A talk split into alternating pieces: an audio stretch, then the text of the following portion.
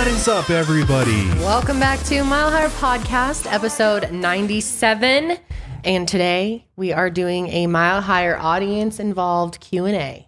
Yes. We did one of these over the summer, and you guys really enjoyed it and had some awesome questions. So we wanted to do it again here at the end of the year as we reflect. Yeah, and last year. We're rolling into the holidays. You know, it's a busy time. So. Oh, yeah.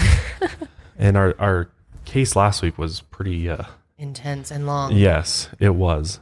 So we're going to take a slightly chiller approach this week. Mm-hmm. But we do also have some really interesting news stories to share with you, as always. But, of course, we want to thank our sponsors for today, Postmates, Candid, and Embark. Thank you guys so much. Also, check out the new merch. I'm rocking the white hoodie right now. Yes. This is the Mountain Crest hoodie. Really comfortable, I must say. Like, it's really warm. Yeah.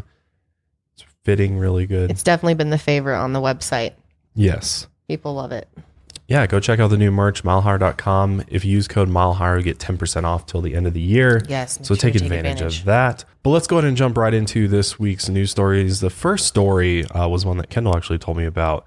And when I started reading about this, I was like, holy shit, this is kind of crazy. Well, I actually found it because someone sent it to me. And at that point, it was still an Amber Alert, and it was this really scary video. Yeah. We'll go ahead and play the clip here. It's kind of hard to see the video, but you can definitely tell what happened. Someone gets out of a car and grabs... Two people grab this. Yeah, this girl from her mom. She's like walking with her mom down the street, and this is in the Bronx. And two people get out of the car, and it looks like they force her into her car. And at first I thought maybe this is something like human trafficking or some type of abduction, some weird thing like that. So I retweeted it. And then someone messaged me and was like, hey, actually, they just found out that this was a hoax. And so I unretweeted it because I didn't want to like continue to spread a fake thing. But yeah, crazy. It wasn't actually a kidnapping. No, the girl set it up. Herself. So she goes missing, right? She's kidnapped at 11:20 p.m. And then, you know, she's shoved into the car. They actually shoved the mother to the ground, which is really scary. And then sped off in the car with her. Mm-hmm. And the mother was not part of the hoax. Like she was, you know, so she just totally thought it was real. Mm-hmm. Can you imagine how scared you'd be? Yeah. And then literally a few hours later, she walks into the police station, I believe, or approaches some police officers. And turns herself in and says she's the missing teen that the NYPD was looking for. Wow. I wonder what made her decide to turn herself in. It's maybe she was trying to run away originally. Well, so multiple things have come out because, of course, they've started questioning her and trying to figure out, you know, what's the motive for faking your own kidnapping. She was having like a difficult relationship with her mother, though, apparently, like. I mean, who knows to what extent. There's not full details about what exactly. Maybe her mom's really abusive. Maybe she just feels restricted or something. Overprotected. Or something. Yeah. But her mom wanted to move back to Honduras, and she doesn't want to do that. So that was also part of it. So I think she was trying to like run away. Yeah, yeah. But I don't think she really obviously realized the full extent of what this would cause. There'd be an Amber Alert and people looking for her. And well, especially if two guys are grabbing a young girl off the street, that looks scary, putting in her car and speeding off in New York City. Like people are going to report that, right? And that's a difficult one to pull off, I feel like. Mm-hmm. And why that though? Why go to such extreme to fake your own kidnapping versus just running away? Like, why wouldn't you just run away instead? Yeah, I don't know. Why wouldn't she just run away? Why such the dramatic exit? It seems like maybe she really has a horrible relationship with her mother if she's willing to do anything. Her mom to think that she would be taken. Like, why would you want your parent to think that? Yeah, it's really weird. I don't think we know the full extent of what's going on there, because clearly it had to have been bad enough to cause her to do something like this. Because I mean, I when I was a teen, I went through some stuff with my parents too, and never once did I think I'm going to fake my own kidnapping to get myself out of this situation. Right. No matter how bad it feels like there's got to be more to this story. Yeah. And I mean, the whole moving back to their, you know, native country or whatever, and could be part of it for sure, I feel like. But I also think there's more that we just don't know yet about that. Yeah. I'm sure there's a lot more to the story. But it's like teens are just going to the extreme these days, I feel like, in all sorts of aspects. Like, why? I don't know. Just seems like way too far to take things.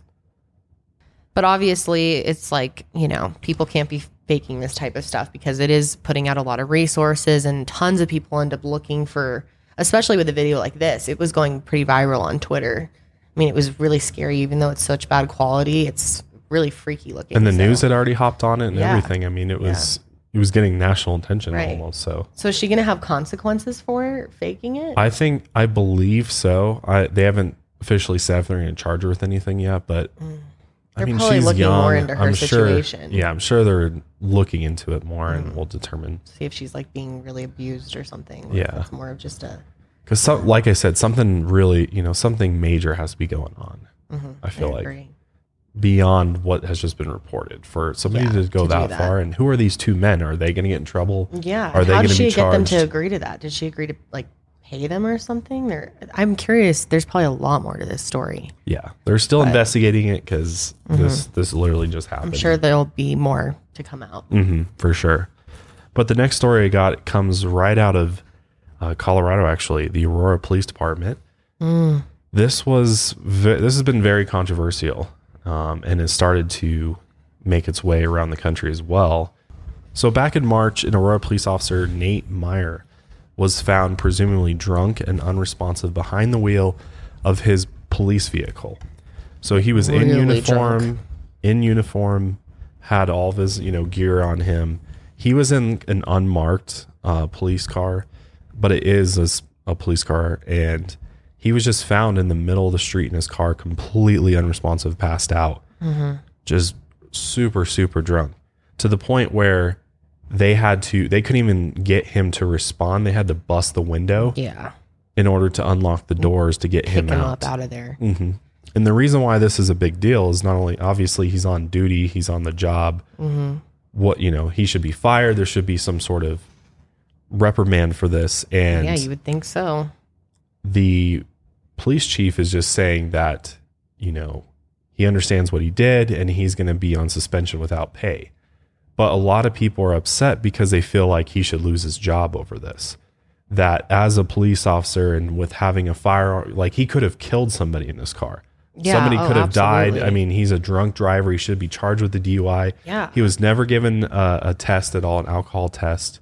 He was not treated he wasn't treated like a typical DUI suspect. He was treated with special treatment, and they did no normal test. They basically took him to the hospital, and after he woke up and stuff, they were like, all right, well, you're on suspension without pay, and that's it. And closed case. That just seems so absurd to me with how seriously we take drunk driving in this country, and like how harsh the punishments are for drunk driving. That's like one of the most expensive charges, and especially if you get more than one, it just ends up being and celebrities get hit with them all the time, and dollars that actually you end up spending. And it's like to just like let him off with that. Shouldn't he be charged? He's not getting like a drunk driving charge or like, that's some bullshit. He still has his job. He has his job. He's going to come back and be a cop again. That's completely ridiculous. And give other people DUIs. That's scary, honestly, to think that. And you wonder like how many other professionals drink on the job. Like I've been recently hearing a lot about pilots drinking and flying planes, and that's a whole nother thing. Like maybe we should talk about that on the podcast sometime.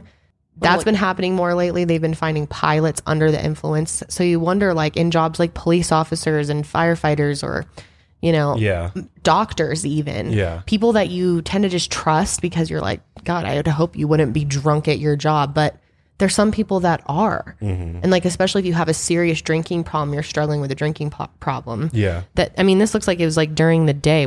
He went home for lunch and drank a bunch of vodka. My gosh. I mean, he must have a major problem. And his alcohol limit was like 4 or 5 times over the legal limit. Like he was... They said that as soon as they broke the window, it reeked immediately of alcohol. Yeah, you could smell it on him. Just immediately, the whole car, because he had like a bottle in there, right?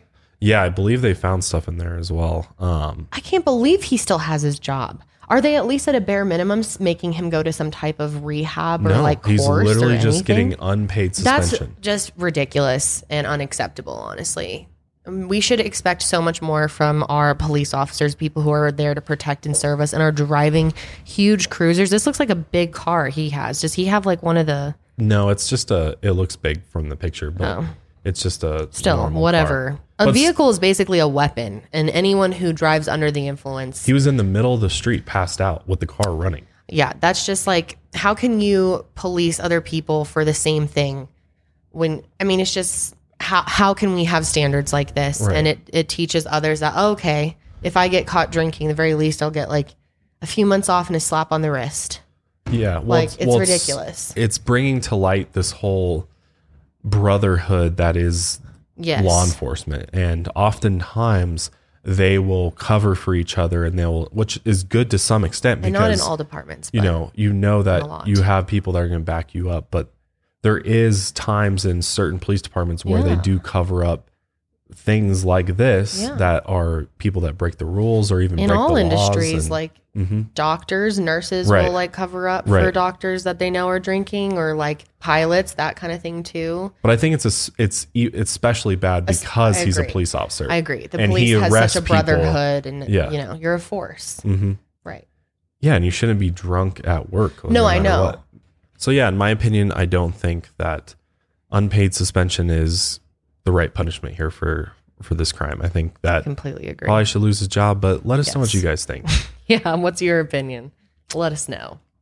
The next story, though, comes out of Australia. All of our mates down under are experiencing a severe heat wave right now. It's actually really alarming when you start looking at it, and you start seeing some of the footage coming out of Sydney and surrounding areas and other parts of Australia. It looks like Armageddon's happening down there. Literally everywhere is on fire. There's really bad. 100 wildfires burning around Australia. So sad. And there's a mega fire that's encircling Sydney, covering the entire city in a toxic haze. Like, there's the photos and video out of it. Like, we were in Sydney, a few years ago? Yeah, like 2 years ago. Such a beautiful place, and the air was so clear now. And clean, and to see these pictures I'm just like, it was gorgeous when horrified. We were there. I know, I'm like so sad looking at this right now of the Opera House. It's really bad. Oh my gosh. Not only that, the temperature has just been getting hotter and hotter by the day, pretty much. It's actually started breaking records. And it's summer there, for those of you who don't know. Yes. Australia recorded its hottest day ever for the second straight day this past Wednesday as a state of emergency was declared, because wildfires are just going out of control. I'm sure all of you down in Australia are feeling the effects of this. Yeah. And wildfires are a really scary thing. I don't think a lot of people even realize how wild and scary they are, because they move and go whichever way they want to, and they cover a lot of ground, and acres and acres and acres are literally burning to the ground. It's really scary. And not only that, a lot of Australians have been pissed off because their Prime Minister, Scott Morrison, has been away on holiday in Hawaii during this whole time. Oh my gosh. And so he's been facing a ton of criticism for not coming back when everybody's in a crisis and state of emergency is being declared. That's so ridiculous. But it's literally 120 degrees there on average. It's crazy.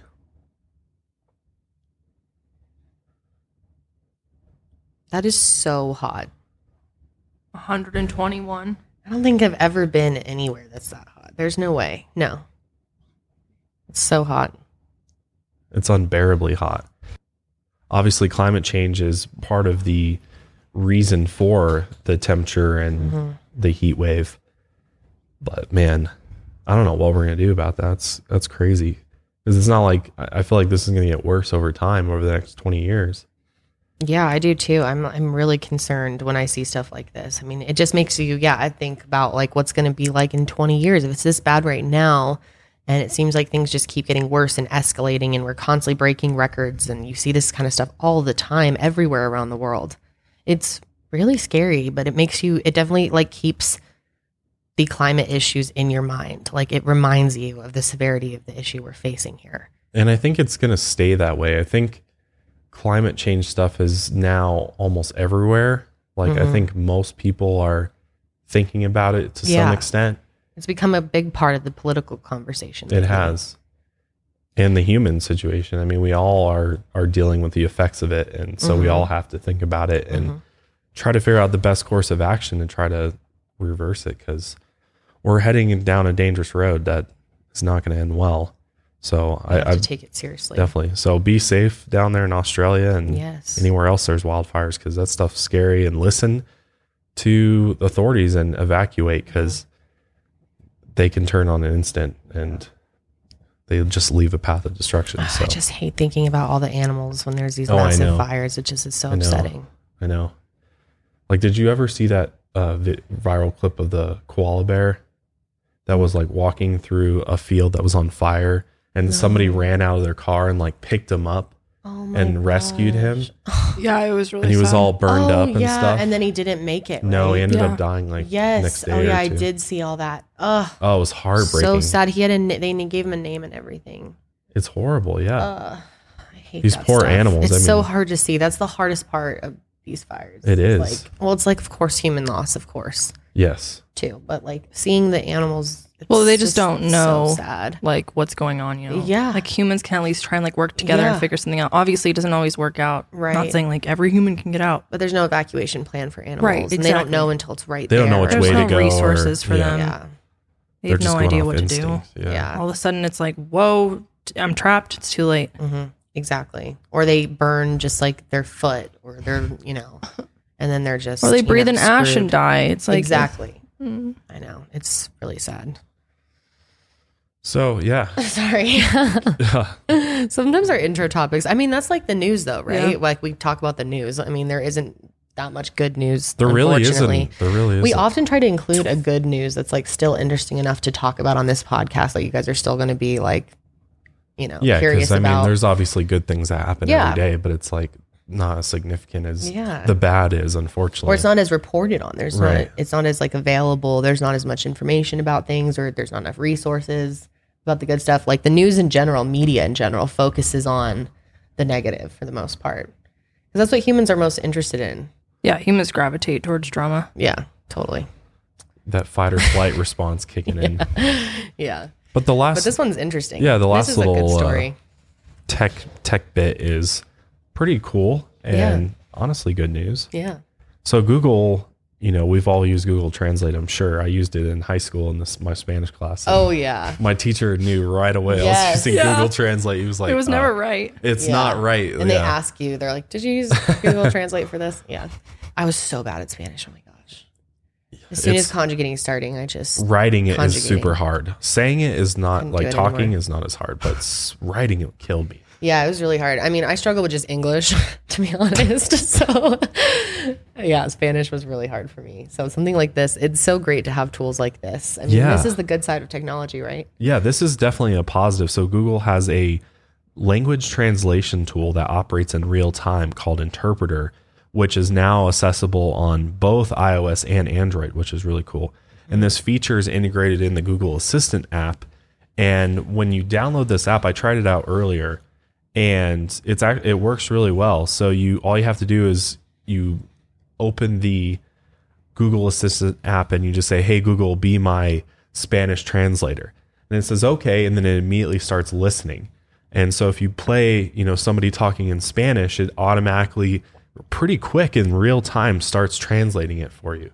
That's so cool. It seems to be really accurate, which is awesome, because there really hasn't been, I've been looking for a device like this for a long time. And there's been we travel. Yeah. Like when we went to Thailand, that was really rough because there's no way in hell we can understand. Thai is a very difficult language to read for sure. It's a lot of symbols and it's all symbol. Yeah. It's very symbolic. Yeah. So we needed a lot of help. And we didn't really have any. A lot of people there spoke English. We did find people that spoke English, but we were looking for translators. Yeah, we couldn't find anything that was good. Everything was like just. Yeah, there was a couple devices, but didn't really have like good hit or miss. Overpriced things. So, at last, Google has created this feature that we all needed, and it's available in 44 different languages, which is really, really cool.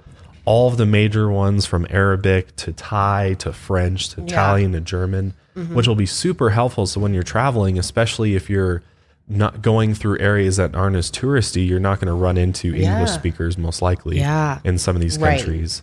And you got to be able to communicate in some way. And it's really hard to just point and go that route versus talking to Google, and Google will take your words and translate it into their language for them to understand. And with context, it makes way more sense. Yeah. It's a virtual interpreter. There's so many ways that you can use this. I was also thinking not just for travel, but if you want to listen to like a YouTube video, like their translate thing is so bad, especially from like languages to language. Like good luck using the YouTube, you know, their little automated system. So that you could like put this up to a YouTube video that's in another language and like read it. That's what I did earlier. It's really cool. Like, and this is ways that technology is bridging the gaps between humans, and things like this will allow us to work together more in the future and to just...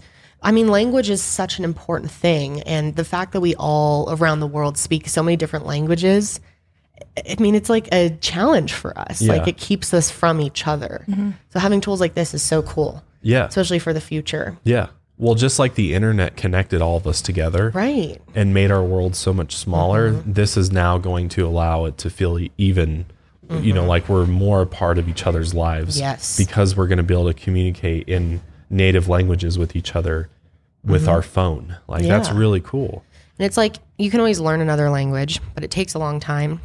You can only learn so many languages unless you like spend your whole life learning all the languages in the world. Like something like this allows you to communicate with so many more people without having to completely learn a language, you know? Yeah. It's just cool. Like people 40 years ago would never think we would have something like this. You know? No, I mean, you used to have to really bring an interpreter with you if you were doing in something in, you know, like work capacity or something. Yeah.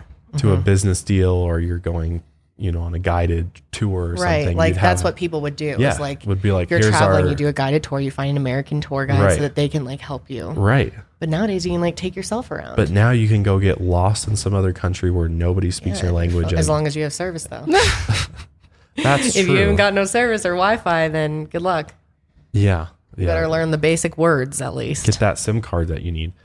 But it's pretty cool. Also, Google has Google Lens, which uses, it's integrated into the Assistant as well on Android's phones, but allows you to use your phone's camera to take pictures of text or a sign, and it converts it into your native language, which is cool too. That's very cool. Super helpful. Very important. Like, especially if you're out somewhere, what if there's a sign that's like cautionary or pointing out danger and you can't understand it? Like, it's great to be able to pull up an app and it'll tell you what it says or what it means, even if it's a symbol or something. Like, you don't know the rules of everyone else's country, and it can make traveling stressful. And a big challenge. Yeah. That's like one of the most stressful things is just getting, you know, once you get off your flight in another country, as soon as you start looking at all the signs and everything. Yeah. And especially like you said, if you want to travel to like the non-touristy areas, like more of the local hotspots where you're going to like really get a taste for the country, then you need tools like this. It's just so awesome. Yeah, it's really cool. I just thought it was cool to share, and definitely go check it out. It's free to download the Assistant app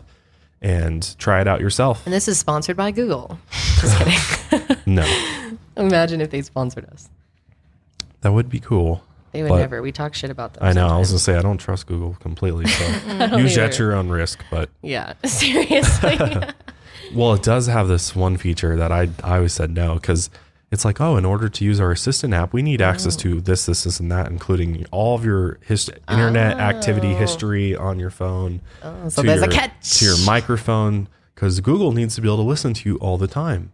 And that's like the whole debate is this whole listening thing is like kind of freaky when you think about it. Yeah, no, it really is. Siri and Google and all these AI assistants are actively listening to your conversations and potentially recording them. Yeah.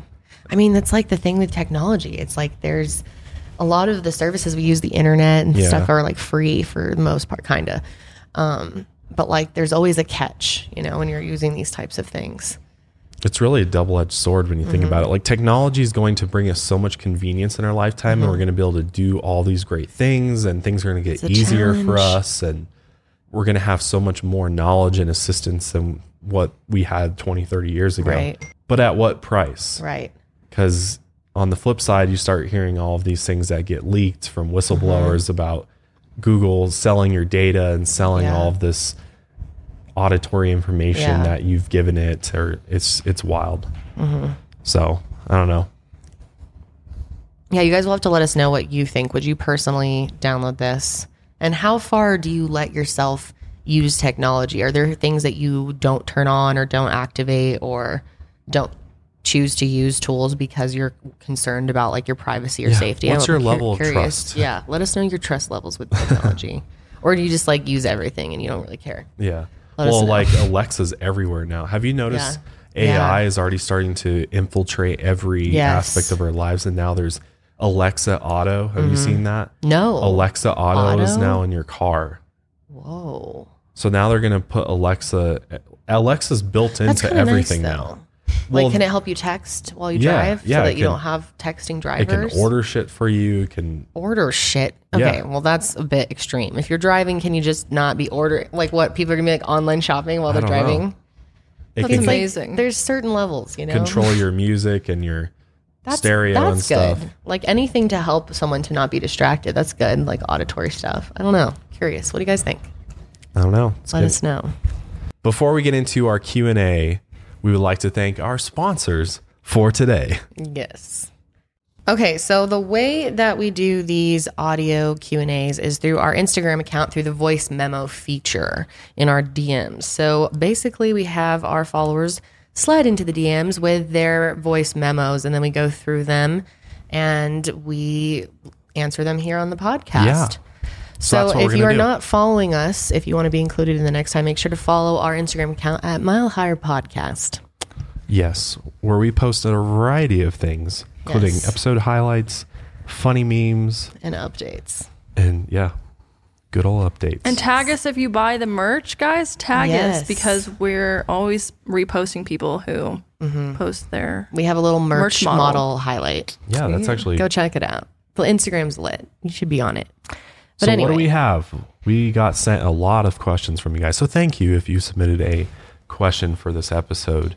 There was a lot to go through. Okay. But let's go ahead and play the first question. Hi, my name's Isabella. I'm from Cleveland, and I've been watching you guys for a while. Watch all the episodes, and I love you guys. And I was just wondering how you guys think in the next few decades that crime will begin to evolve with the usage of cameras and, you know, testing for DNA getting better every day and, you know, just technology advancing in general in society. Like, what new crimes do you think will become really popular? And do you think it will be harder to commit crimes in the upcoming decades? Also with, like, hopefully the legalization of marijuana everywhere, do you think people will start selling other things in more of a bulk? Or, like, I don't know. I was just wondering how you think crime will change in the next few decades. So thank you so much. Really great question. Yeah. A few questions within it. Mm-hmm. But the first one is, how do we think crime will change? Mm-hmm. And, you know, going into this age of technology and surveillance everywhere, everything's recording you. There's CCTV cameras in most major cities capturing all sorts of things. There's cameras everywhere. Is it going to become harder to commit crimes, do you think? I think so, too, especially, with DNA and stuff, too. I think it's going to get harder to do petty crimes because of the level of surveillance and just, you know, different types of methods of preventing that type of crime. But I think organized crime, especially having to do with electronic, you know, cyber crime is going to be the major crime category, I guess, in the future, I believe. And I don't think people really understand what that means, because a lot of us don't have any interaction with cybercrime on a daily basis. But when you look at kind of the global scale and you start looking at all stores and you start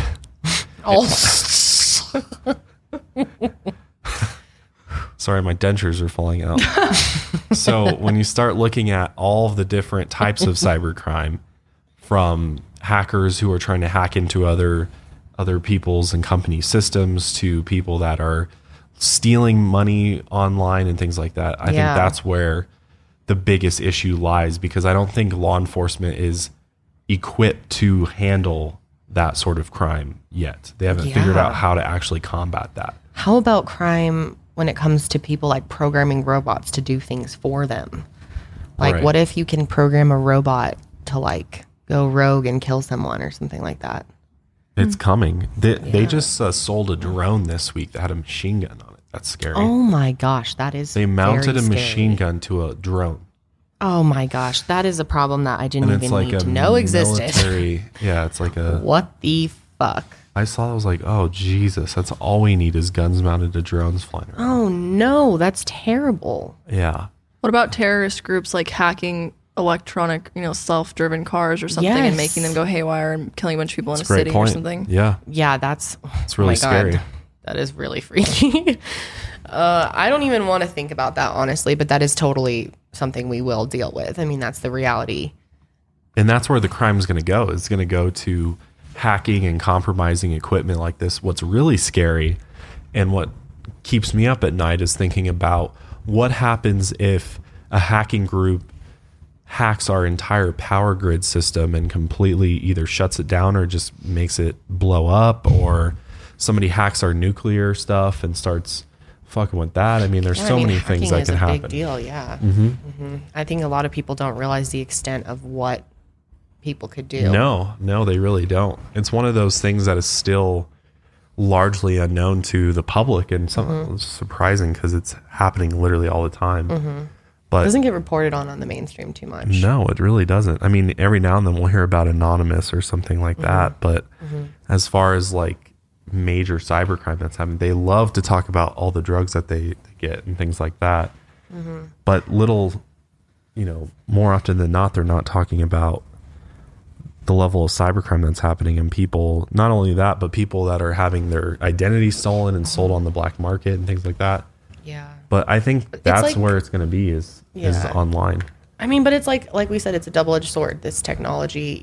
Obviously it comes with a lot of problems, but it also comes with a lot of good. The amount of technology that we have developed when it comes to crime and solving like murders and stuff like that has been huge. Like DNA has come so far and so many other things, and just fingerprint technology and how they solve crimes has been completely advanced in the last 30 years to a huge extent because of technology. Totally. So it's kind of like, it's just one of those things. Like everything in life, there's goods and bads and pros and cons, I guess is a better word to say. But yeah, it's just gonna get hard to say. Well, it's going to get really is healthy. Where can you stop? Where do you draw the line? Right.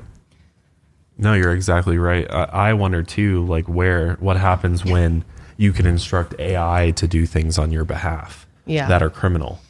Yeah. And it gets to the point where the other thing that's really crazy is if you've seen that Boston Dynamics robot, that like humanoid robot that they have that can run and jump and do all kinds of crazy human movements. Yeah. I mean, until you see it, it's like, so scary. That's where the future is headed, and we're going to start seeing more and more of that. So it's going to be, how do we make sure that stays safe and people aren't, compromising that technology for worse. Yeah. So I don't know. It's going to get different in a lot of ways, and in a lot of ways it's going to get better on the crime solving front, I think. Yeah, we're just going to have to see. Mm-hmm. Hi, my name is Marcus, and I'm from Wilmington, Delaware. And my question is that I know you guys talk about Josh's background growing up in religion. So I was wondering if you guys are ever going to do a podcast episode regarding religion and the different religions out there and certain conspiracies revolving those religions. Actually, I think we should do an episode just about religion in general. I mean, it's such a complex topic. How do you fit it into a podcast? There's so many different ideas out there, and it's something where you have to be careful about what you say, because you don't want to offend people, but you also want to question and kind of take a look at something a little more critically, because religion is something that, I mean, spirituality, I guess is a better term, is something that we all internally have our own ideas on, and we can be very stuck in our own way, or it can be hard to listen to a different perspective. Yeah. But I think we've been able to talk about it in a way that doesn't offend people, and, it's more welcoming, because you and I are both very welcoming of all beliefs and everyone else's beliefs. That's what we think is really important, is the freedom to believe in whatever you want, and that every human should have the ability to go through their own life and make their own decisions when it comes to religion. And I think Josh has a lot to say when it comes to that, because he's had a religious experience. So that's why we've kind of talked about it. Yeah. Because I mean, I went through a lot with religion, and it was been a huge part of my life. And I think it was just important for me just to share what I experienced, what I went through. And I mean, I haven't even said, I probably haven't even talked about half of what I went through, and just different things, both good and bad with it. And it's impacted you a lot. Yeah. It definitely impacted me a lot. Definitely helped shape who I am and things like that. Mm-hmm. Well, I think when it comes down to religion, it's just a very subjective thing, and everybody has their own experience, and everybody has their own. Yeah. I mean, everybody goes through their own experience with it. I think that's part of the human experience is to have those thoughts and to question life and death. 'Cause that's what religion all comes back to, is like the idea of life and what's the purpose of life after life, what's going to happen when you die. Yeah. Like those are the questions we all have, whether you're a religious person or not, you wonder those things. So it's kind of like, you know, I think it's every person's right and kind of their mission to go through their own journey building when it comes to that and come to their own conclusion kind of by the end of their life. Totally. And that's where I stand with it, is I have no issues with any religion whatsoever. I think you should be free to believe whatever you want. And I think every human has the right to their consciousness and what experience you want to have with that. Agreed. And in all aspects of life. And if you find comfort and security or answers with religion and you, it seems like it helps you, that's great. Mm-hmm. That's what it's there for, is to help you help you through your journey of life and answering those difficult questions. And if you're someone that doesn't want to be part of a religion at all and you don't even want to be spiritual, that's fine too. I mean, I'm really open to everything and every spiritual outlook, as long as you're not the type of person to push it on others or to shame other people. And if I saw a quote today or like a tweet that said, if your religion makes you an asshole, you're doing it wrong. And I really liked that. Like, that's basically how I feel. Like, I respect your religion and your beliefs as long as you're not trying to be an asshole and push it on me or like shame me for what I believe or tell me I'm wrong. Like, you know, I think there's that term coexist is hugely important. And if we could learn that as a general society around the world, we'd be in such a better place. Oh yeah. And I think there's reasons for why we can't get to that place just based upon history.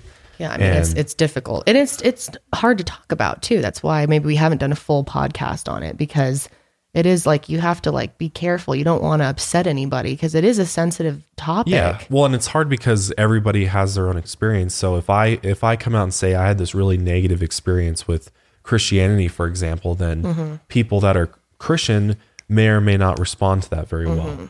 And from my experience in the past, whenever I have talked to other Christians or religious people about that, sometimes they get a little upset or offended and think that I'm talking down on them or I'm shaming their religion somehow, but that's not the case at all. It's just, it didn't work for me. Right. And it wasn't the journey that I needed to be on. I needed to, sometimes when you're on one path your whole life, that path doesn't lead anywhere. And what I realized is that I need to get off that path and I need to discover my own path. Your own path. And really dig in deep. And I like to think I'm a deep person and I think about these things all the time. And I thought about Christianity for so many years that I finally got to the point where I'm like, okay, I understand this religion wholly. I understand what it's about. I understand the message. I understand what it means to be a Christian. And after all of this, I decided that this is not the road that I want to go down. I want to see what else is out there and I want to truly discover it for myself, because I think there's this huge thing too with religion and your parents and things like that. So many people grow up in religious homes and they just are exposed to religion by default because that's what their parents believe. And it's just something you're raised with. So here we go into a whole episode about religion. I could go on about it. Talk about it the rest of the time. So the answer is yes, Marcus. We probably will be making a podcast on this in the future. Why not? If you guys are interested, let us know what you think. I know it makes some people uncomfortable and that's, it's understandable. It's kind of a hard topic, but I think we could definitely look at religions around the world and just, kind of talk about core beliefs. And I find religion to be a very interesting subject. That's one thing I always wish I took in college. The elementary education major didn't leave a lot of room for like picking classes you wanted, but I always wanted to take religious studies.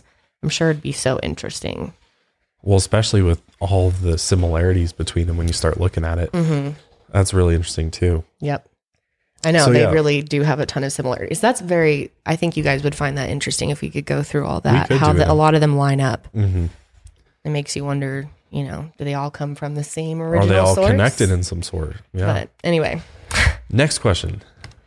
Hi, Candid and Josh. My name is Niamh from Ireland, and I was wondering, would you ever consider looking into Irish folklore and mythology?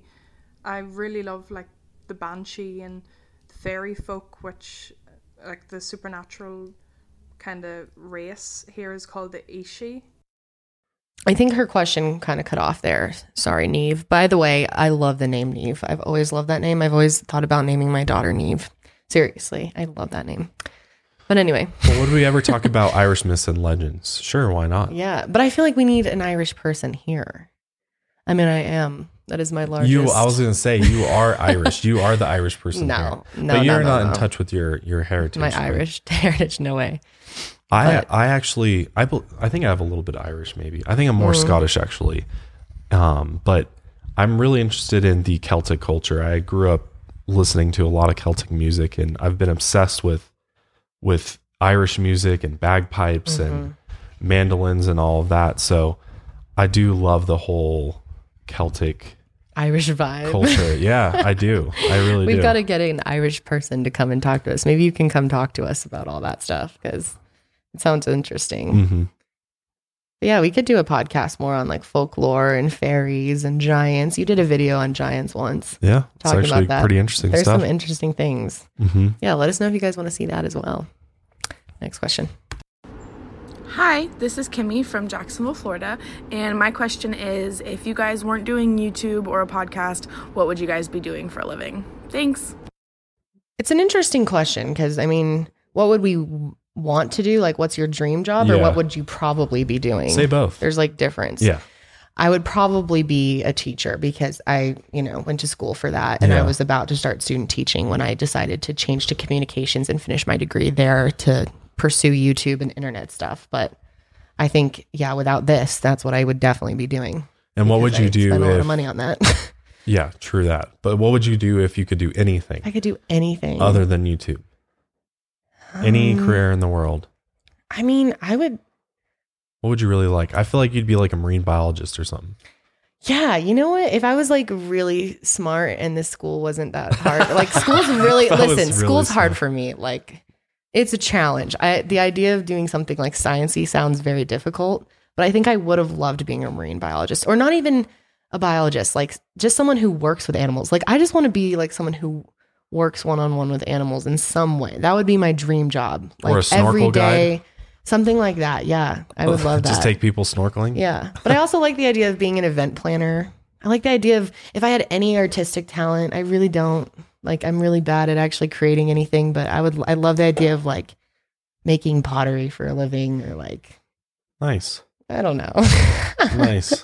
I don't know what I'd be doing, honestly. Like, there's so many, it's interesting to picture yourself in other worlds, like other versions of yourself. What would you be doing if you were this or that, or if you had made this decision or that decision? Like, Janelle, you almost became, you almost went into cooking. Like, what if you had decided to do that? I wanted to be a chef on Food Network. I almost went to Johnston & Wales. Like, I applied and everything. I remember. I thought you were going to do that. And then you changed to psychology.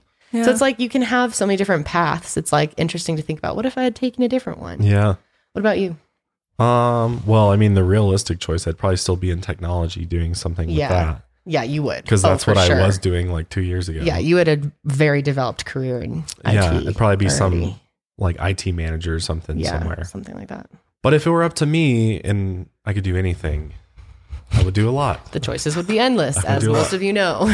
Pizza delivery driver for at least a week. I thought it was going to be the guy who makes it. I want to make it and deliver it. You were talk to my dad. He did that in college. Really? That just seems so fun to me. I don't know. He made it or delivered? He delivered. And one time he was delivering to the dorms and he said he's tripped on ice and the pizza flew out of the box, fell in the snow, and he picked it back up and delivered it anyways. Yes. Like, this is a little cold on the bottom. He wiped off the snow that fell on it and he like gave it to them and they yelled at him down the hall. Oh. So there you go. Pizza delivery driver. That's awesome. But also, I think the other thing I'd want to do is like be a park ranger.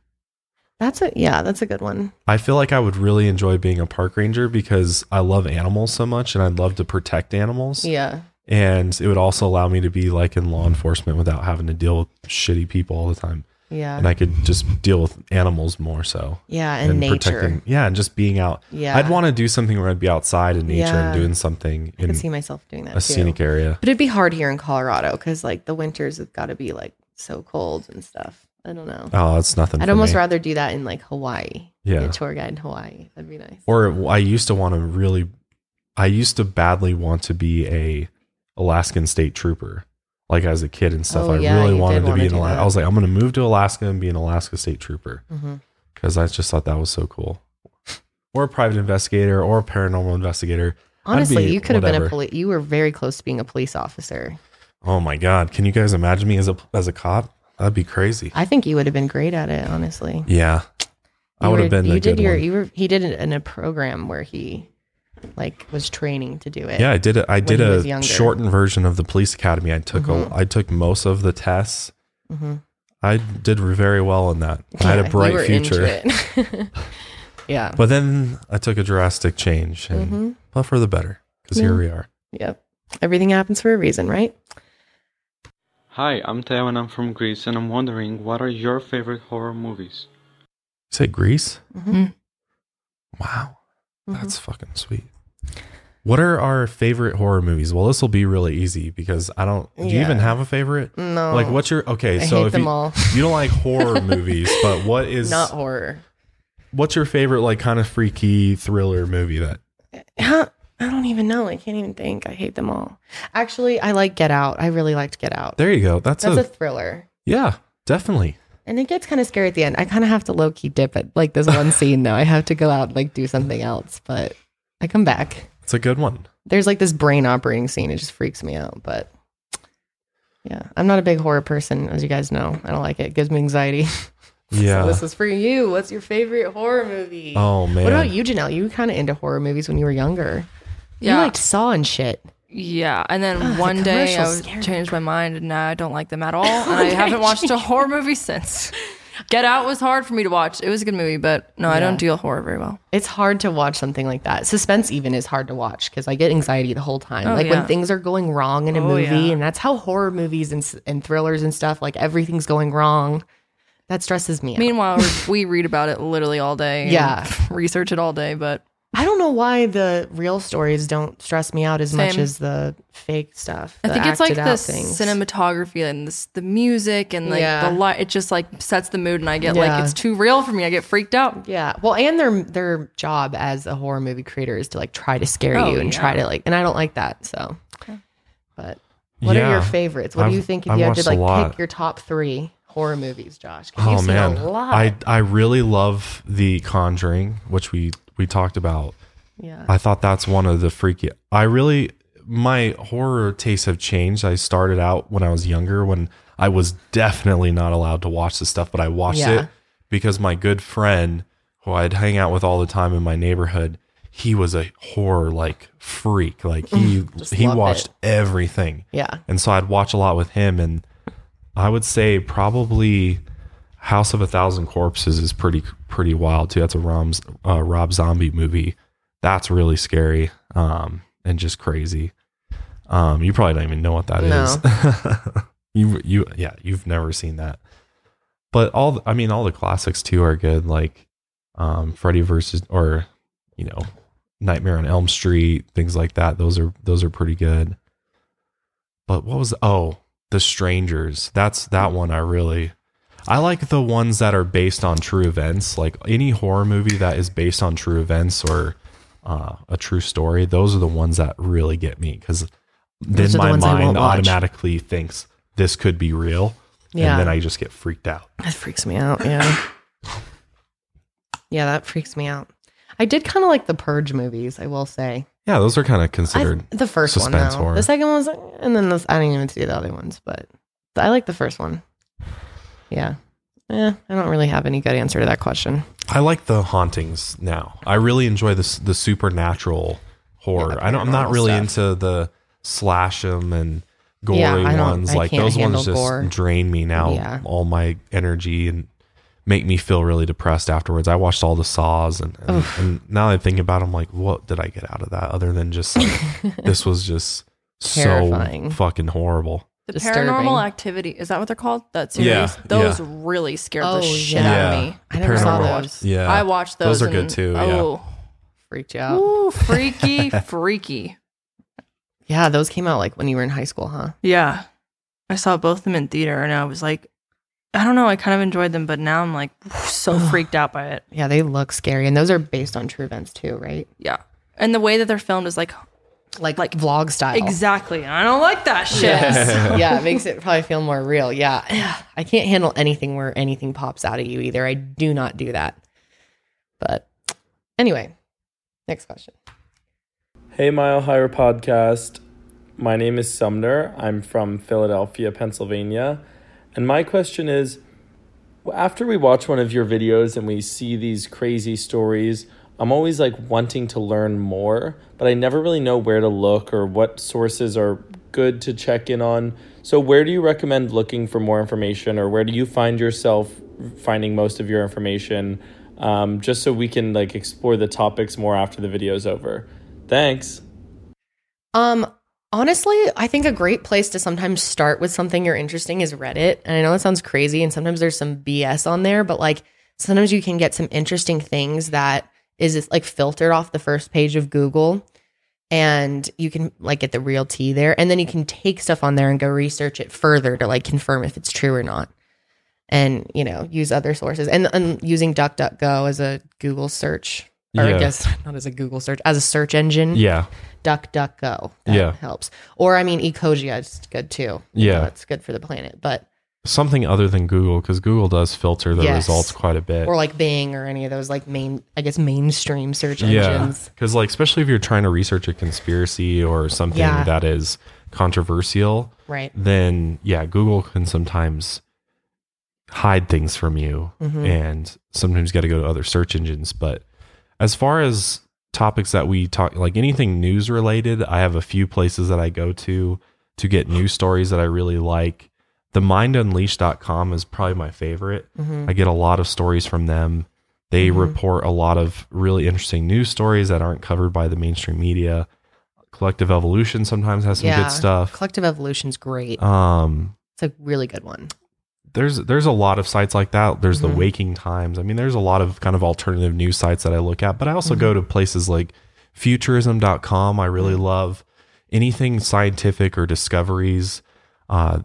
Futurism's good. Science Alert's good. Mysterious Universe. Mysterious Universe is another one. Coasttocoast.com is also another good one. So there's a lot of different places. Sometimes you just have to know where to look and do a little bit of extra digging other than a few Google searches. And if it's a mystery or anything like that, Reddit is a good place to search for just alternate theories and it's kind rabbit of a holes you can kind of go down. I mean, sometimes you'll find some bullshit on Reddit. Right. Someone just doesn't know what they're talking about at all. But sometimes you find someone that's like really taking it seriously and they treat it like a thesis. They're damn Reddit. Yeah, well, you find people who are like obsessed with the topic and write their entire, you know, thoughts on it, and then they'll leave sources of, and then you go to those sources and they're really good sources. You can tell they've been like, you know, really having to fish those out. It's not like the first page you Google. Like and you can go verify if it's legit. I always think Reddit's pretty helpful. Cross check things and definitely. If you see something wild, don't believe everything on Reddit. Make sure you double check and you do a quick Google search even of certain 100%. Things because there is some bullshit out there that definitely, especially in this whole world. And that's why it is hard to navigate information in this world, you know, it really is. But we'll leave some of those resources that we mentioned in the description box for this podcast. You guys can go check them out for sure. All right. Next question. Hi, my name is Mathilde and I live in Toronto in Canada. I had a kind of a deep question for you guys here on your thoughts about fate and whether you think everything happens for a reason, and events in our life happen to put us on a path, or is there some randomness involved, or is it all totally random? Would love to hear your thoughts. Personally, I think it's a little bit of both. Thanks. Happy holidays. Thank you. That was nice. Happy holidays to you. Happy holidays to all of you out there. But it's a deep question. Yeah, it is. And it's something that I find myself revisiting in my mind all the time. How much of life is fate and destiny or pre-planned, and how much is by chance?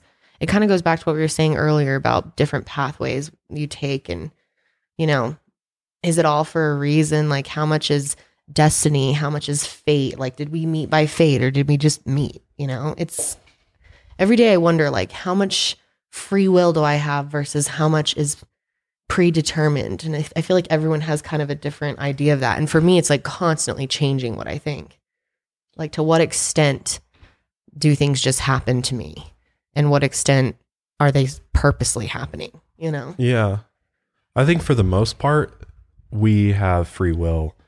I think there's... Really? Yeah. I think that most of it is us doing, you know, going through life and going through our experience and... Yeah.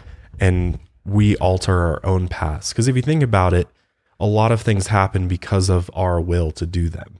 It's not because we just wake up and we're like automatically programmed to know to do this, right? Yeah. Yeah. So there's so many things that I feel like is not fate, but then there's just sometimes there's certain things that you're just like, God, this just seems so crazy and so like major things made to be that how could this not be fate? Right.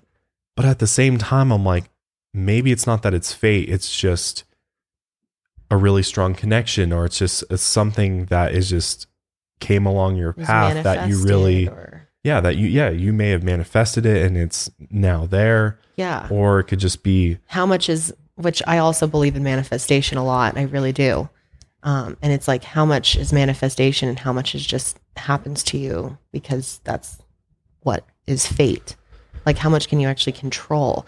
I don't know. It's a really interesting topic. I agree with her that it's a little bit of both.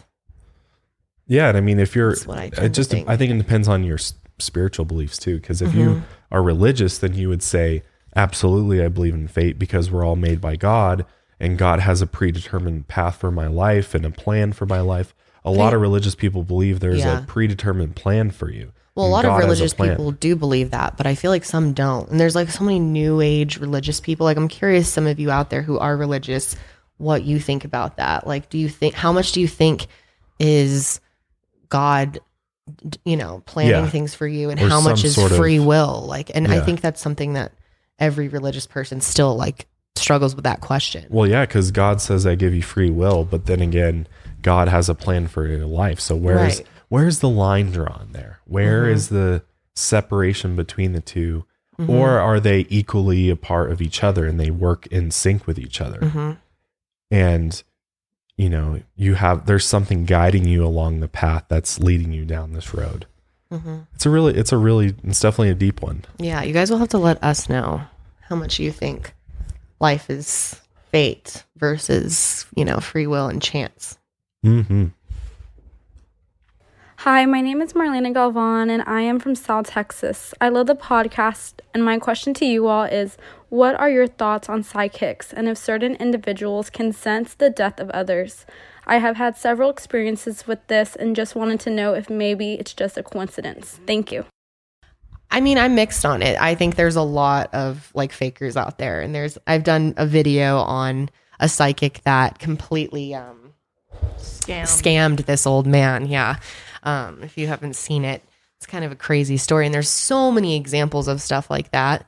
And even just yesterday, Janelle and I were at the grocery store looking at cheeses for our cheese board, for our little litmus that we have.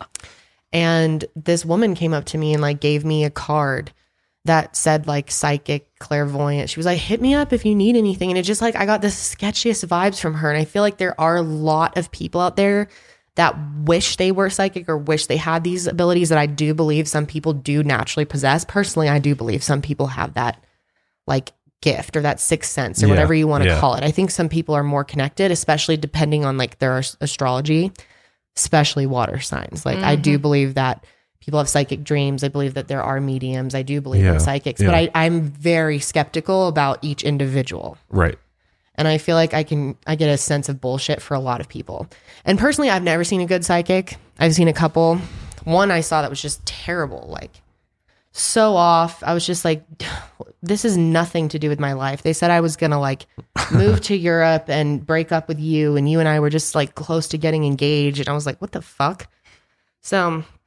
Well, unfortunately, I think it's one of those things that is really easy to exploit. It is. Because there's no way to determine if somebody's psychic or not. Yeah, it's not like you go get a degree and you're like proven to be a psychic. There is a psychic institute, which my grandfather has a certificate. No, there is.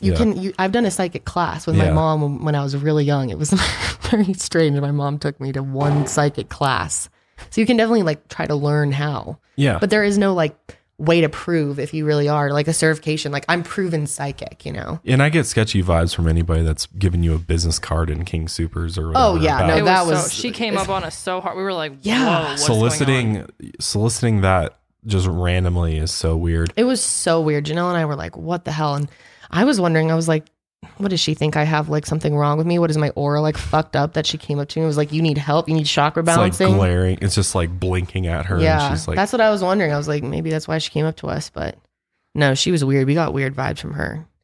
Sketchy. But I mean, there's a lot of people out there like that. So you have to be careful. I feel like about 10% of the people claiming to be psychic or to have these abilities are legit or less. You know, I think it's pretty rare, especially to have the full-on capability to communicate with the other side or to predict things. I think that is very rare. Oh, yeah. You can have a degree of intuition. You can have, you know, you can be an intuitive person, maybe be able to do tarot cards or things like that. It's another thing to literally communicate with spirits on the other side. Exactly. And communicate. Like full-on clairvoyance. Yes. Yeah. Being fully clairvoyant is rare, I think. But I do think some people have that gift. Absolutely. I really believe that. And that's what keeps me spiritual, honestly, is this part of the paranormal world where you're dealing with spirits and communicating with the other side and seeing what some mediums are able to do. Unbelievable stuff. It's really, really mind blowing. Yeah. It definitely can't just be completely discounted. No. Hi, I'm Issa and I'm from Montreal, and I was just wondering if what you guys' opinion on like the whole Australia isn't real thing. I've heard like a couple people have like a conspiracy on it, and like I read a couple things, but I was just wondering on like what your opinion of it was. Thanks. So this is really funny. I have heard this theory, and I've actually heard a couple different theories like this about different places not actually existing. I think Finland's the other one. Mm-hmm. Is this a flat earth theory? No. What? Flat earth people don't believe Australia exists. Really? Yeah. Oh, okay, wait, then back that up then. Yeah. Okay, say that again. I think this is part of like the flat earth thing. Oh. I mean, I don't really know that much about this theory, to be honest. I have seen people talk about it. It just always makes me laugh. Well, from what I've seen about it is some flat earthers believe that Australia doesn't exist, never has.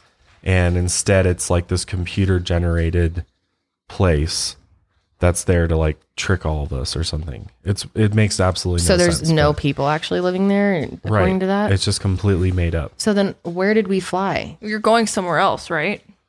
Theoretically, you're just we'd be, so we didn't go to Australia. They're flying to a different part of the world. We went to a computer-generated version of Australia.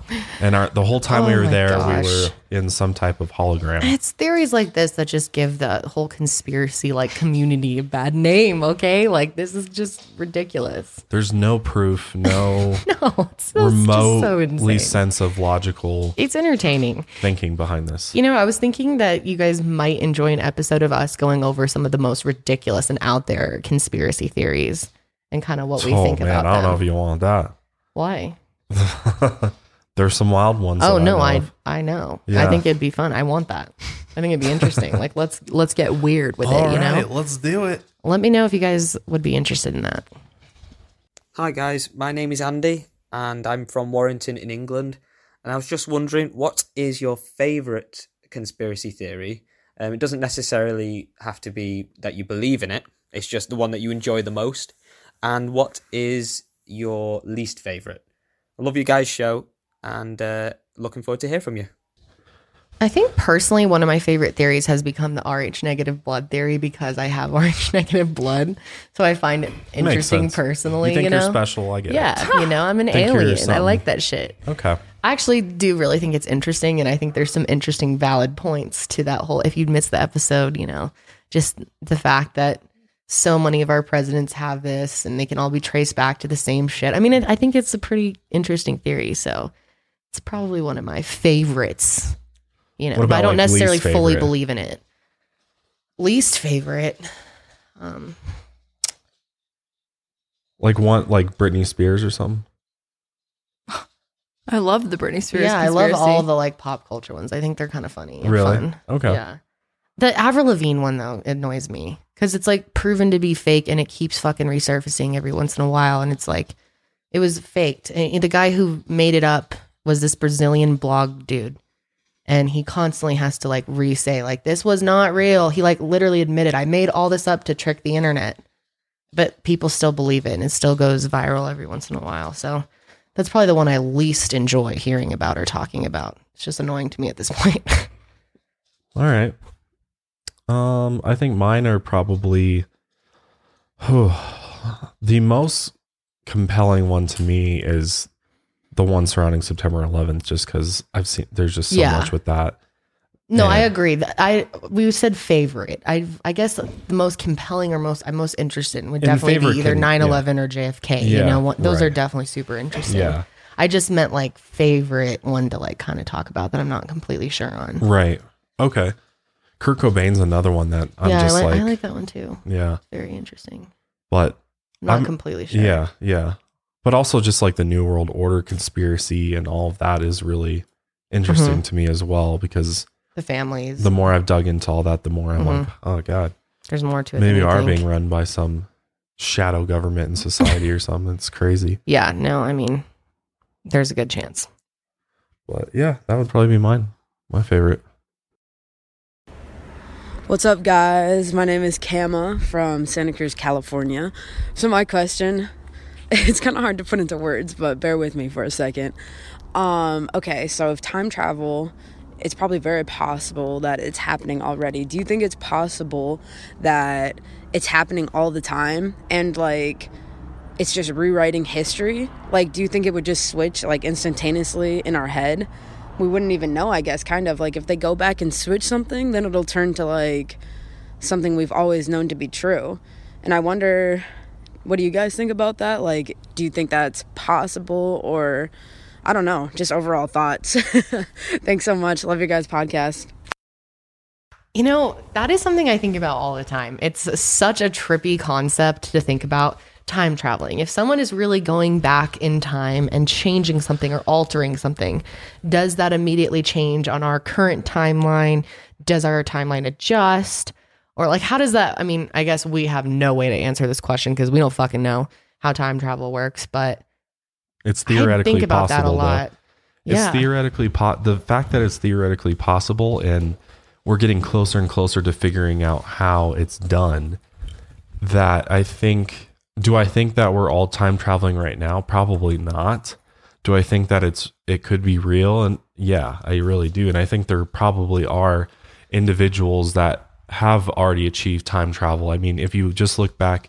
Look at Nikola Tesla. He was working on a time travel machine years ago. Never got it. Probably didn't finish it or got to try it out, but he was working on something like that. And I know other scientists have worked on this too. And we were talking about time and just the universe and how time is speeding up as we go on into the future. It makes you wonder. Yeah, that's an interesting point too. We have to talk about that. You always hear time is linear. And can you go back, can you go backwards on a timeline? On that line, yeah. Can you go back and forth on it, or can you only go forward? But you have to think about, even if time travel isn't, like, let's say there's no time travel in our current, like in 2020 or I guess 2019 right now, there's no time travel actually happening. That doesn't mean we're not being affected by time travel. Right, because if time travel is happening in the future, there are people traveling back to probably time before us and could be altering our timeline and things that are happening to us now. Right. So it's like, if you believe that time travel could exist and you believe in the work of Nikola Tesla and that could all happen, then you probably believe that it must exist at some point in our future, that eventually they figure it out.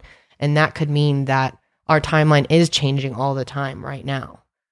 And how does that work when they adjust something? Is that why we see Mandela effects? And is that, is it happening and we don't even notice it? Exactly. And then all of a sudden we're like, wait a second. Yeah. Or like maybe things just happen and like our brains just adjust and we don't even notice it,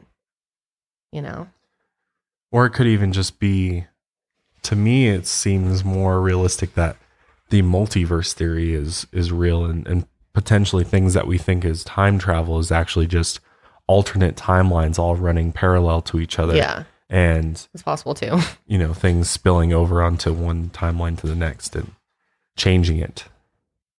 Hi, my name is Ursula from Toronto, Canada, and my question is, if you had the chance to either visit outer space or the bottom of the ocean, which would you choose and why? By the way, love your podcast. Love that question. I think for me, that's an easy question because I love animals, and it's not like you see a lot of animals rolling through space. So I would pick the ocean because I want to see all of the different creatures that are down there. The deep sea creatures, the freaky ones. Yes, so... ocean for me. I think you know my answer. Yeah, I was gonna say I know you're gonna pick space. Outer space, baby. I want to see the. I want to see. There's nothing more than I'd want in my life than to be able to see the Earth in its beauty and glory from outer space, from a different perspective, being from away from off planet, either on the moon or on some sort of space vehicle. It'd be really trippy and very cool. No, I agree. I mean, that'd be cool too. But I feel like I get bored of it fast versus there's a new animal swimming up every couple of seconds in the ocean. Yeah, until your submarine runs out of oxygen. Oh, jeez. Until your tank runs out of oxygen. Yeah. Or you accidentally get cut from your spaceship and you fly off into space. That's fine. I'm okay with that. I'm okay with floating off until the end. Oh, that's a good question though. Let us know what you guys would do in the comments. Hi, my name is Ursula from Toronto, Canada, and my question is, if you could visit the future or the past, what date would you visit and why? I think I would want to travel back to see what it was like in Egypt. I think that would be the most interesting time period to visit. Sure. Probably in earlier Egypt, I would be more interested in versus the later, towards the end. But it would also be cool to zoom into 1,000 years into the future. Yeah, the future would go to January 1st, 2999. What if it just doesn't exist though? That's sad. You get there and it's just black. It's just blackness. Yeah, I don't know. The future stresses me out. I'm more interested in going to the past. Yeah, I would really like to go back to, let's say 1815 and... get in the covered wagon and roll across the prairie. Sounds brutal. Why would you want to go back then? I just want to see what it was like back then and how happy people were. It was very shitty back then. I just want to gauge how happy life was back then for some reason. I've always been interested. Or, walking in. It's just such a different time when before the government got established in the U.S. It was just this lawless country out there. And you used to just be riding along in your horse and your wagon with your family, and then all of a sudden you could just be ambushed by anything. Yeah. And yeah, if you can't fend it off, that's it. You're done. Mm-hmm. It was just such a different world. But totally. Egypt is cool too. Mm-hmm. I'd do Egypt too. That'd be cool. Or Greece. I was thinking Greece was my other idea. Or just take me back to even Rome. It'd be interesting to see the whole time Julius Caesar when all that went down. I want to go back to the dinosaurs. Yeah, that'd be cool too. I mean, it'd probably look way different. I would say going back to the Sumerian civilization would be really cool too. Yeah, and especially if I could understand what they were saying and stuff and learn from them, that'd be really cool. Yeah, see what they maybe there'll be a feature with AI where you can just go and see these things and . Well, I think virtual time travel is going to be here before we know it. Yeah, but it's going to be whatever the developer thinks. Yeah, happens. It's not actual time travel. Right. Anyway, all right. Next question. Hi, my name is Lauren. I'm from Alaska. My question for you all is, if you were able to have any guest appearance on your podcast, who would it be and why? Thank you. One person I honestly would like to interview is Andrew Yang. I knew you were going to say that. I know. Yeah, I'm just interested in him. And he's been going on a lot of different shows, and he's very in touch with this younger generation. I think he would be a great guest because... he is a very interesting take on politics, a new perspective, a very fresh perspective. And I think he'd be interesting. And he was recently on the H3 podcast. He's been on it twice. So I think he's an actual possible guest. It'd be goals, I don't know if we could ever pull it off, but I'd love to talk to someone like him. Or, I'd love to talk to any Egyptologist. No, you don't want to talk to any Egyptologist because a lot of them are very... Okay, not any Egyptologist. Anyone that's good. Then I want to talk to a woke Egyptologist. Get Graham Hancock, man. No, I mean, Graham Hancock would be the ultimate goal for both of us, probably. A ton of research on Egypt. Yeah, I mean, we've just said that so many times. I was trying to think of people that we don't always say we want on the show, but... I have one, Russell Brand. Oh, he would be great. I'd be interested to talk to him. I really like Russell Brand. I mean, he's a very controversial person, though. It'd be interesting to sort of. I mean, he more so in his past. I mean, he's really turned his life around majorly. I'd be curious though how our audience would respond. I think they would like him. He's very wise these days. Another person I would absolutely love to talk to just personally is Seth Rogen. I would absolutely love to have him on the podcast. I love his ass. Or Chelsea Handler. I would really like to interview Chelsea Handler. Jim Carrey. Jim Carrey, absolutely. I mean, all of these are really big goals. Like, I was trying to think of someone that was more like attainable, but yeah, I mean, if I could have anyone, there's a lot of Leonardo DiCaprio. I mean, there's a lot of people I'd love to talk to. Whoopi Goldberg, of course. Everyone knows I love Whoopi. Yeah. I mean, there's so many people out there that I'd love to talk to. Anyone else you can think of? Put it out there into the universe. You never know. Speaking into existence. Rogan. Joe Rogan. Yeah, hell yeah. Oh, we would love that. We would love that. I'd love to pick his brain on some stuff too. For sure. I would too. Yeah, there's a lot. There's definitely a lot. Hey guys, this is Mackenzie from Louisiana. I just wanted to know, what are y'all's opinions on crop circles? Do you think they're from aliens or, somehow man-made? I love y'all's podcast so much. I love you guys. Thanks for that question. Yeah, crop circles have been something that have fascinated both of us since we learned about them. Yes. And I think some compelling stuff out there. There really is. Incredible. They're beautiful. Some of them are beautiful. And oftentimes they show up just overnight. Right. So if you think about how much work some of these crop circles take, because the designs are so elaborate and so geometrical and measured out, that it just doesn't seem possible for humans to have gone out there without anybody seeing you and leaving no trace whatsoever. And they form so fast during the night. I mean, there's so much to it. We need to do a podcast on them. I really want to do a crop circle podcast soon. It's one of my favorite topics, honestly. It's so interesting. Yeah, me too. I love talking about them, and I truly do believe in them. Oh, yeah. Well, considering there's actual historical video of a flying saucer creating one. Yeah, there is.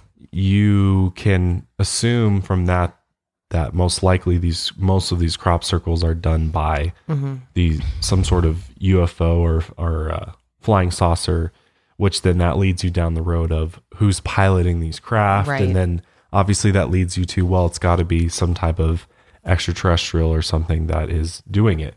But it could also be something entirely, I mean, it could be some advanced technology, advanced form of art that the military does. I mean, who really knows what it is exactly? But it does seem to me that it's an unexplained phenomena that we don't know the answer to yet. No, I mean, there's a lot of questions, and it's case by case, obviously with all this paranormal stuff, you have to be somewhat skeptical, and they're not all real, but there's some just crazy stuff out there. Like I said, I just really want to do an episode on it soon. It's such a fascinating topic. Let us know if you guys want to see that pretty soon. Hi, I'm Carly from British Columbia, Canada, and I'm wondering what you think about DMT and if you would ever try it. Ooh. This is one of my favorite topics. Yes. Because I'm very, very fascinated by this substance known as dimethyltryptamine. And just psychedelics in general. You're interested in. Yes, definitely. I am too. And I mean, the first time I really even learned about DMT was from Joe Rogan, honestly, is where I first heard about it. That's where I first heard about it too. Because Joe talks about it quite a bit in his experiences with DMT. Mm-hmm. And he's had a lot of experts on his show that have talked about it and have experienced it, and from everything that I've heard and gathered from other people's experiences, one of my favorite YouTube channels on the subject of psychedelics is Psyched Substance. If you've ever seen his channel, he has a very, very good channel that gives you a ton of information if you're curious about psychedelics and DMT and things like that, or just want to know more about it. He's got a really monetization great, with the he YouTube doesn't rules. He doesn't. I was gonna say he probably has to have a Patreon or something. Because, it's not YouTuber friendly, but it's getting so bad these days. And he's an educational channel. He's trying to educate people, which is important, especially with these things. Someone's going to use it. You might as well have a good resource out there, how to do it safely. And, you know, to teach you more about what you're going to consume. Right. If you're going to do it. And if you don't know what DMT is, I was going to say, explain it. It's known by a lot of names. It's known by the spirit molecule. It's known by a lot of different names. Ayahuasca is another form of DMT that it's more of like a concoction ceremony. Yeah. And that tribes in the Amazon have been doing for potentially thousands of years, that contains DMT in this brew that you drink. Right. But this chemical can provide you an extremely profound experience beyond comprehension. Words cannot describe what this experience is like, other than it will change you. Right. And we're not speaking from experience, because neither of us have. I've never tried it yet. But from what we've heard, we've seen a lot of people talk about their experiences and just heard what people have to say. And people talk about absolutely like leaving this dimension and like seeing other things, and it's just completely life-changing and it's really intense experience. And to answer whether or not we would do it, I think I definitely would in my life. I'm open to trying things. I think I'd like to do it in like a safe environment, like a ayahuasca ceremony. I'd like to go and like do it with people who've been doing this for years. It's part of their culture. That's what Chelsea Handler did. And we're not talking about it. And the way that people view this is often wrong. This is a lot of people have a very, very I look at this as a spiritual tool and a spiritual experience. Consciousness expanding. Totally. You're entering another level of consciousness you've never seen before, you never experienced before. And what's so cool about it, in my opinion, is the fact that an experience on DMT only lasts like 10 to 15 minutes. And then your body brings it back down to baseline, and you're back. Right. And you're completely fine. Nobody's ever died from this. It's not dangerous, obviously, in the right circumstances. But then again, it's not for everybody as well. You have to be in a good mental mindset before you do any type of psychedelic. And that is the truest thing. It's very huge. And some people just can't handle it, you know, or just are not ready for that type of not really everyone intense reacts experience. To even marijuana. Like, people have different reactions, and it's all like personal choice. And, yeah. And again, we're all on our own journey, and by no means do I ever want to promote something as being the right way to go about doing something or experience something. You gotta find it on your own, and you gotta come to that realization yourself if you want to do something as potentially life-changing as DMT or something. So absolutely. Well, it's very interesting. We'd love to dive into that more in the future. So that will conclude our Q&A episode. Some really good questions in there. Yes. Thank you for really coming through with a bunch of questions. There were so many, and sorry to everyone that we didn't have time to include. We will be doing other episodes like this, you know, eventually in the future. Definitely follow us at Mile Higher Podcast on Instagram if you want to be included in the next one, and just stay up to date on what we're doing with the show and updates and things like that.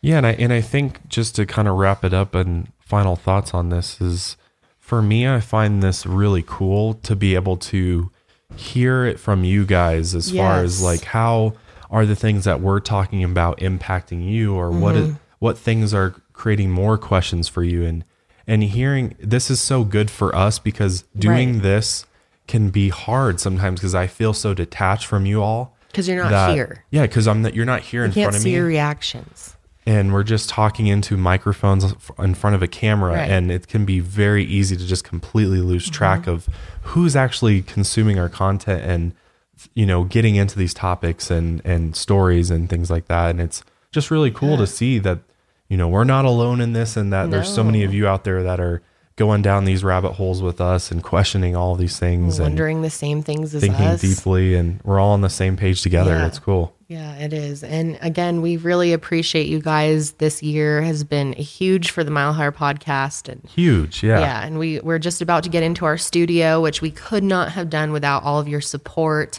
Yes. And it's just so evident the way that, you know, when we do things like this, when we ask for questions, so many of you come through, and it's just, we really, really appreciate. We feel like there's kind of like a Mile Higher family here, and a spirit, a general lifestyle that a lot of you guys kind of vibe with and understand. And If you guys feel like family to us, really, and especially hearing your voices on these questions, we're like, God, like we'd be friends with all of you.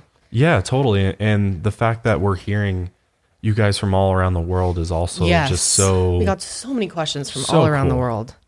So cool to hear, you know, Greece and all these other faraway countries, literally around the entire planet, just blows our minds, honestly. It does. It does. We honestly can't believe how many people listen to us or like care about what we have to say. You know, these were just conversations that we've always had by ourselves for years. You know, we've always been into having these deep, complex talks ever since we met, and we never knew anyone would be interested in hearing It's just like, it's mind blowing to us, the amount of people who are listening and watching on YouTube. I mean, we're just really thankful, and you know, and it's just, it's great to see that. I truly feel that we're a part of something really special. And like we've talked about in the past with the Age of Aquarius and this consciousness shift that's happening, and people are waking up and becoming more conscious about the world we live in, and you know, what is this reality, and asking these really deep, tough questions, and questioning all of our belief systems and, and power structures and everything, and thinking critically about some of the most important topics on the planet is just, and the fact that we all get to take part in that and throw different ideas and theories around and just have this really casual conversation about such deep, thoughtful things is just so cool. Things that people have so many different opinions on, like sometimes controversial topics that a lot of people stray away from.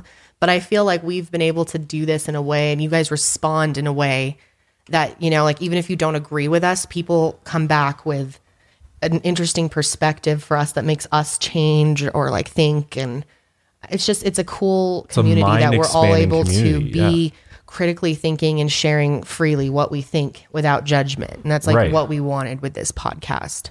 Yes. No judgment, and all are welcome. Yes. No matter what background. I mean, some of the coolest comments and messages that I've gotten have been like somebody who is religious or some religion that I would never even thought about, and they're like, oh, this really resonated with me, or your experience in this, and just seeing that and knowing how far the message is going is just so cool.